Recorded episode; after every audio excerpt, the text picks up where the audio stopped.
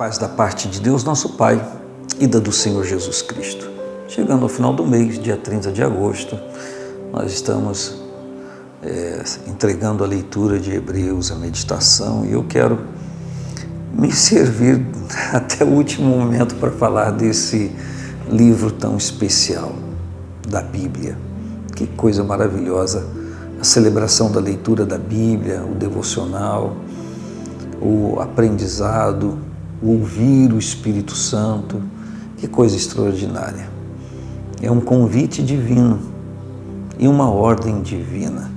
Examinar as Escrituras, porque vós cuidais ter nelas a vida eterna e são elas de Jesus que de mim testificam.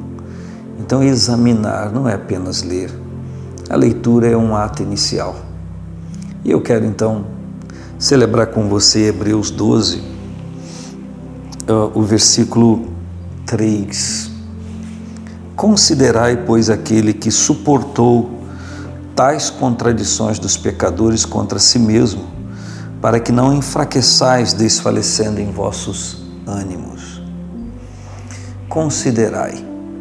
A consideração, o ter em conta, levar em conta, o considerar, é algo que uh, está presente na vida, nos relacionamentos das pessoas, nos nossos relacionamentos, quer de um amigo, de um irmão na casa de Deus, que também é um amigo, alguém na família, que também é um amigo.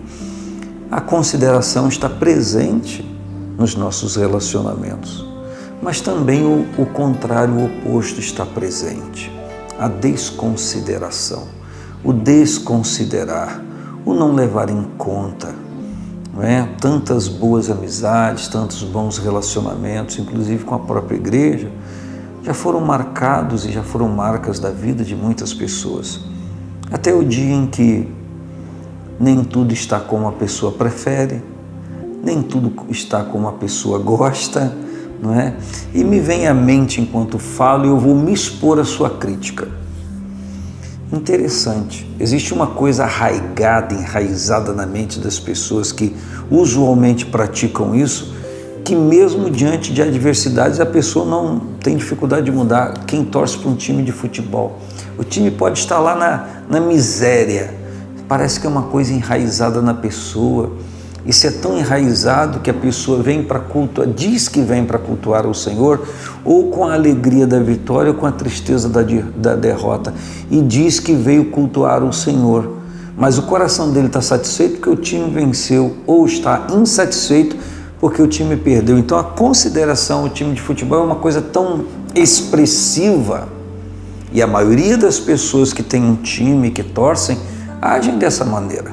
Você pode até se é o seu caso, não admitir, mas eu, não é a questão aqui de admitir ou, ou deixar de admitir.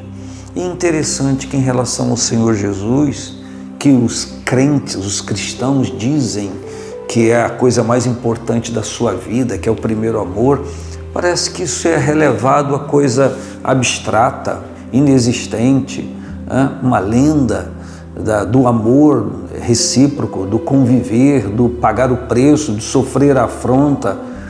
É, enfim, é, é uma coisa tão estranha, você pensa da mesma forma que eu.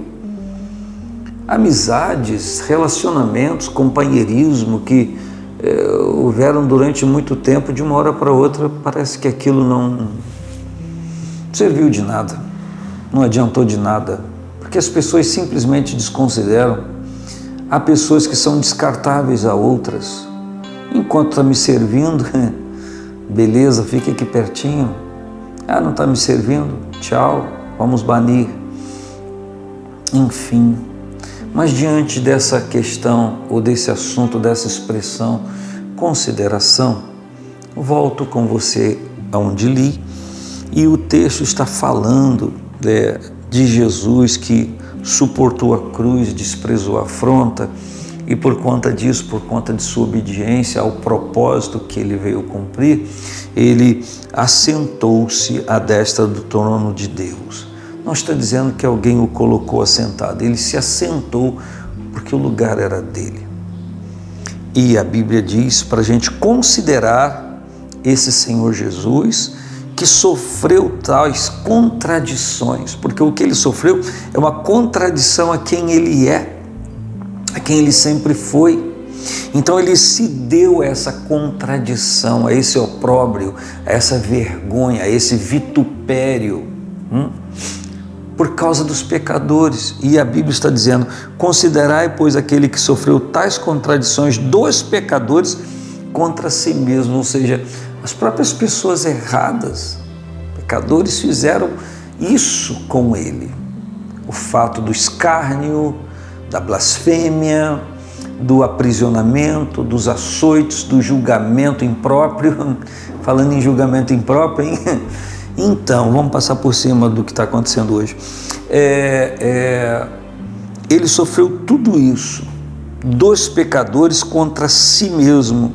Então a Bíblia está dizendo: considerem isso.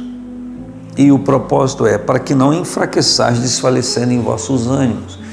E aí a gente volta ao, ao princípio do, do propósito da, da, do escrever essa carta aos Hebreus. A quem o escritor está escrevendo? Está escrevendo a um povo que está sofrendo, que está sendo perseguido por conta do nome de Cristo. Então, o escritor lembra a essas pessoas: considerem a, a Jesus Cristo que sofreu tais contradições dos pecadores, para que vocês não enfraqueçam, desfalecerem em vossos ânimos. Então, existe aqui algumas coisas que a gente poderia conversar e o tempo não permite, mas vamos só pontuar duas ou três. Não enfraqueçais desfalecendo em vossos ânimos, está, em, em, está como objeto para espiar, história para espiar, o evento do sofrimento de Cristo.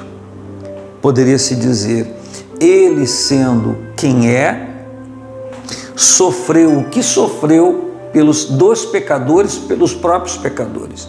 Então considerem isso.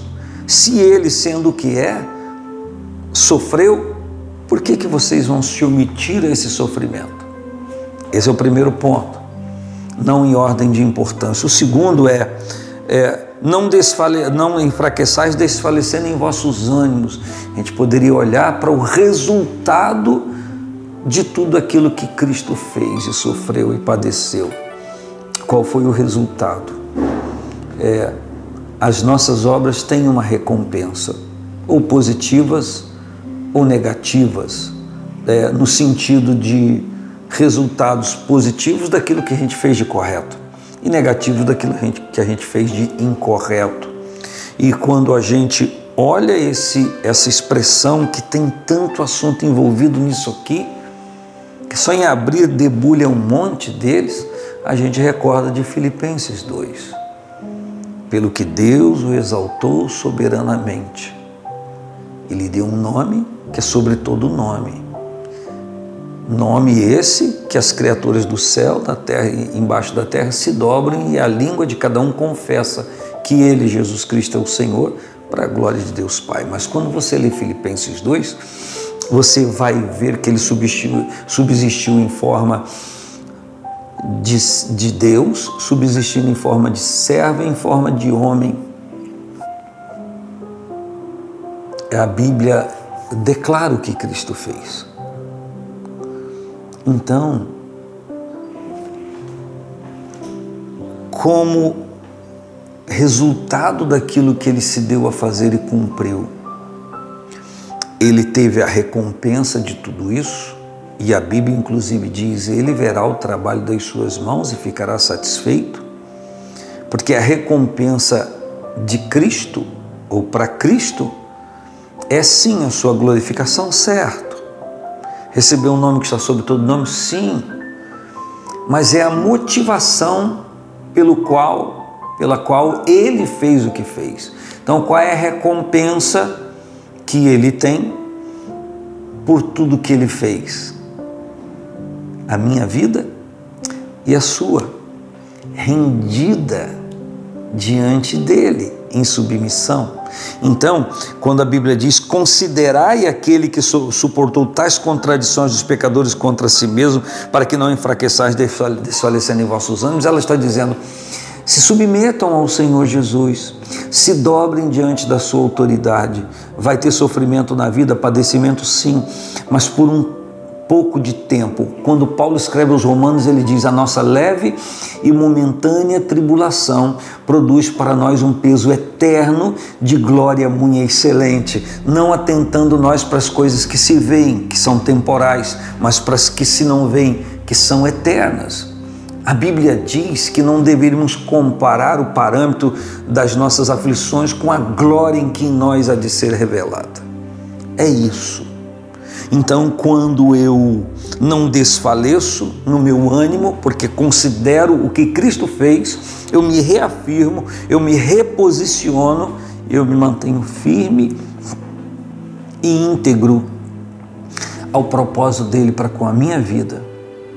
Eu preciso disso, você precisa disso. Jesus não precisa disso, porque eu e você que precisamos dele e dependemos dele. Então, se nós queremos é, esse resultado da obra dele na nossa vida, vamos cumprir, não vamos enfraquecer e não vamos desfalecer em nossos ânimos. Um grande abraço, paz do Senhor Jesus.